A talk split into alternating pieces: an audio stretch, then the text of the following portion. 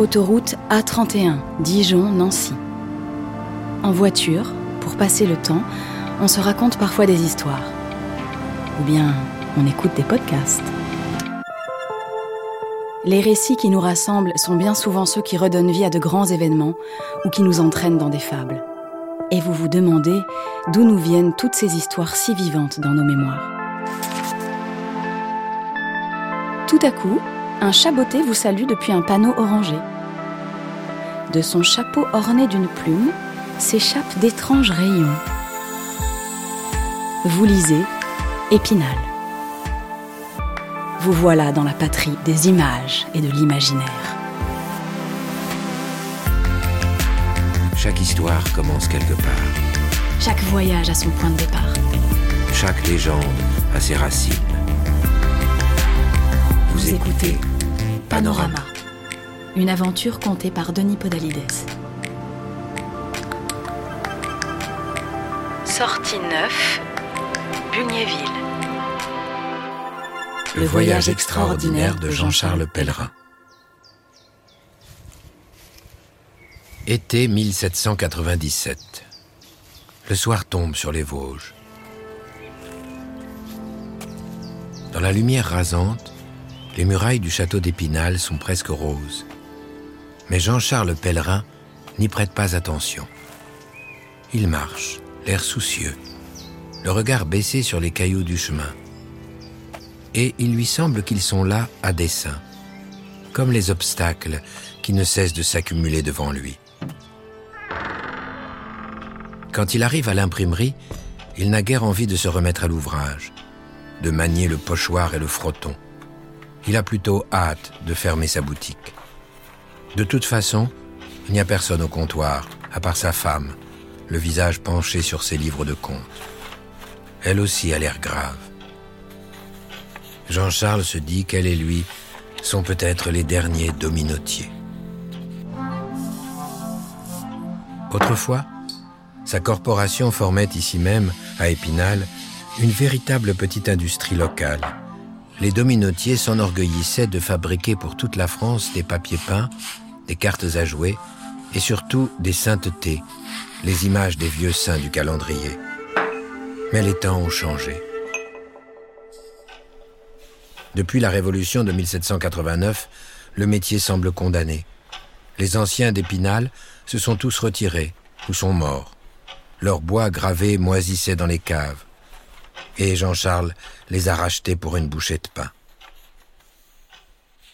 En 1797, Jean-Charles Pellerin vient de créer l'imagerie Pellerin, à partir de la petite fabrique que tenait son père et dont il a hérité alors qu'il n'avait que 17 ans. Pourquoi donc a-t-il embrassé cette carrière? Pourquoi donc a-t-il persévéré? Par fidélité ou par manque d'imagination?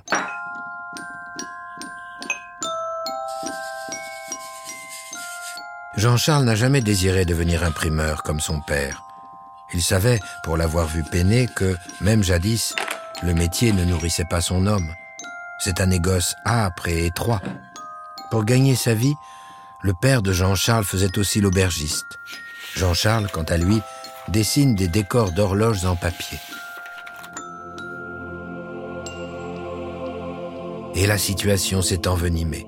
La Révolution, qui, même dans ses excès, avait tant exalté Jean-Charles, n'a pas été pour lui un bienfait. Avec la montée de l'anticléricalisme, les images religieuses sont passées de mode. Certes, le marché existe encore, notamment ici, dans les Vosges, mais il se réduit à peau de chagrin. La philosophie, en gagnant du terrain, mène la vie dure aux vierges et aux martyrs. À présent, même Jean-Charles n'est pas sûr d'y croire encore.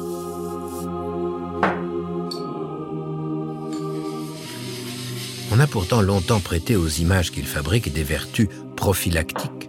Les pages qu'il imprime étaient considérées comme des feuilles magiques.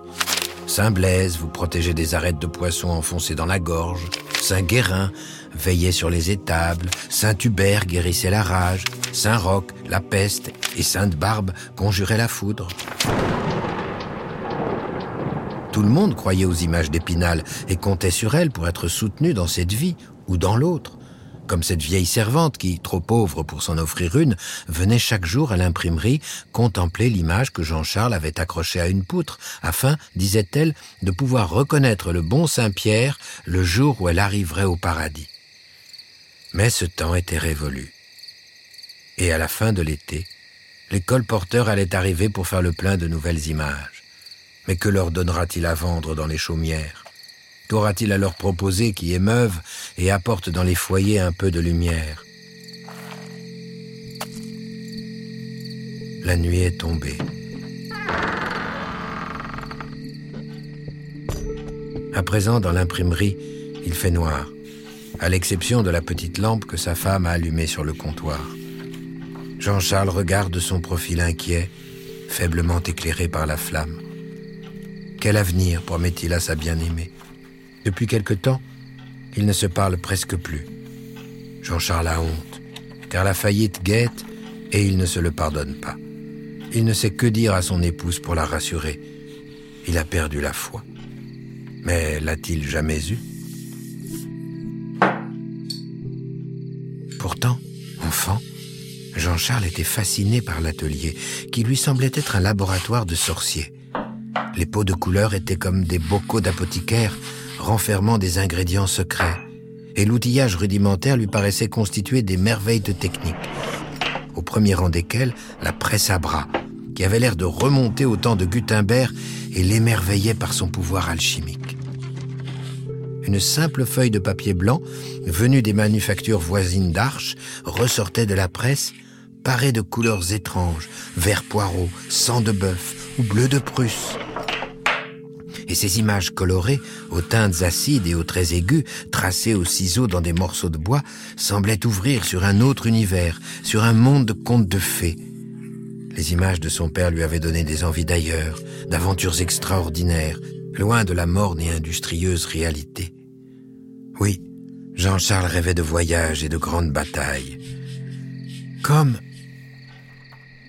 exactement comme ce jeune général dont on chantait les victoires en Italie, Bonaparte.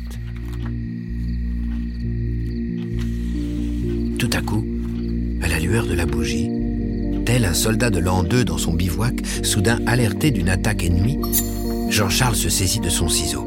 L'outil étincelle comme une épée. Il fend l'air et s'abat sur un morceau de bois. C'est le premier coup d'estoc. Jean-Charles se sent inspiré. Femme lui jette un coup d'œil étonné. Elle ne l'a pas vu sourire ainsi depuis des mois. Que fais-tu, mon ami? demande-t-elle. Je crée, dit Jean-Charles. Je crée une image d'un nouveau type, une image laïque. Sa femme acquiesce, à la bonne heure. Et héroïque, ajoute Jean-Charles, grisé comme s'il avait bu. Ces images feront notre renommée et celle d'Épinal, et elles voyageront à travers le monde entier. Mais que dessines-tu donc? S'enquiert sa femme qui sourit à présent elle aussi. Je dessine Napoléon Bonaparte.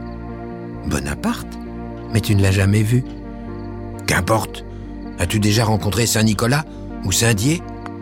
Hum, Ma foi non. Voilà notre pouvoir, se réjouit Jean-Charles, continuant de s'escrimer armé de sa gouge. Grâce à nos pochoirs magiques, nos bariolages s'imposeront comme des faits. Essoufflé, il contemple les sillons qu'il a tracés. Nous mettrons en image les prodiges d'aujourd'hui. Sa femme s'est approchée et contemple son ouvrage par-dessus son épaule.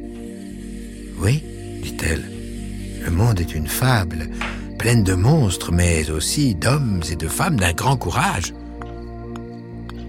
Elle va allumer une autre lampe et l'approche de la presse. Se saisissant d'un vélin d'arche, par-dessus le bruit des coups de burin, elle lui crie. Mais il faut des images qui instruisent et amusent. Des images avec de la mémoire, de la bonne humeur, de l'expérience et du cœur. Les deux dominotiers virevoltent dans l'imprimerie et leur ombre danse sur les poutres et les murs. Nos images seront ce qu'elles étaient au Moyen Âge, le livre des illettrés, lance Jean-Charles.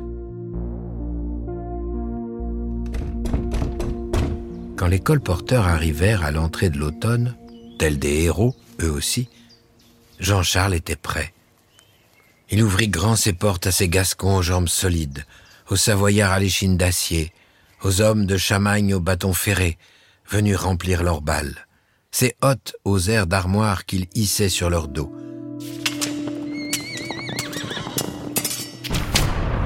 Et les colporteurs écarquillèrent les yeux comme des enfants.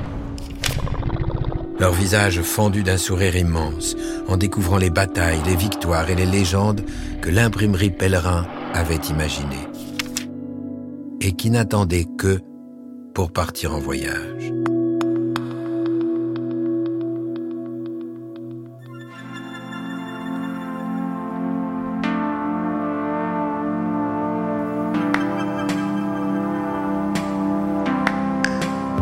Avec ces nouvelles images, Jean-Charles Pellerin a changé l'histoire d'Épinal à tout jamais. Peu à peu, ses créations se répandirent partout, servant à décorer les intérieurs modestes, mais aussi à informer des faits d'actualité, à éduquer, à distraire. Il avait planté la graine de la presse illustrée, de l'hebdomadaire à un sou qui ferait fureur au siècle suivant. Aujourd'hui encore, au musée de l'image d'Épinal, on célèbre son coup de génie et la beauté des images artisanales fabriquées dans son imprimerie. Une imprimerie dont le local est désormais inscrit à l'inventaire des monuments historiques.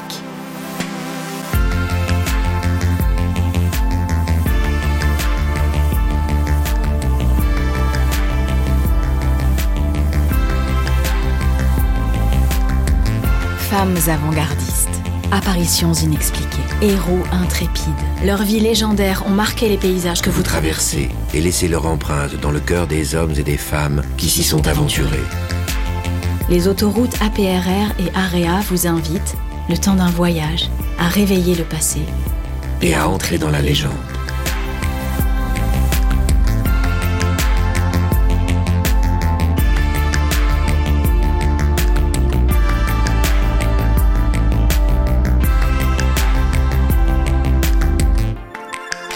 Vous avez écouté Panorama, avec les voix de Denis Podalides de la Comédie Française et Juliette Roudet.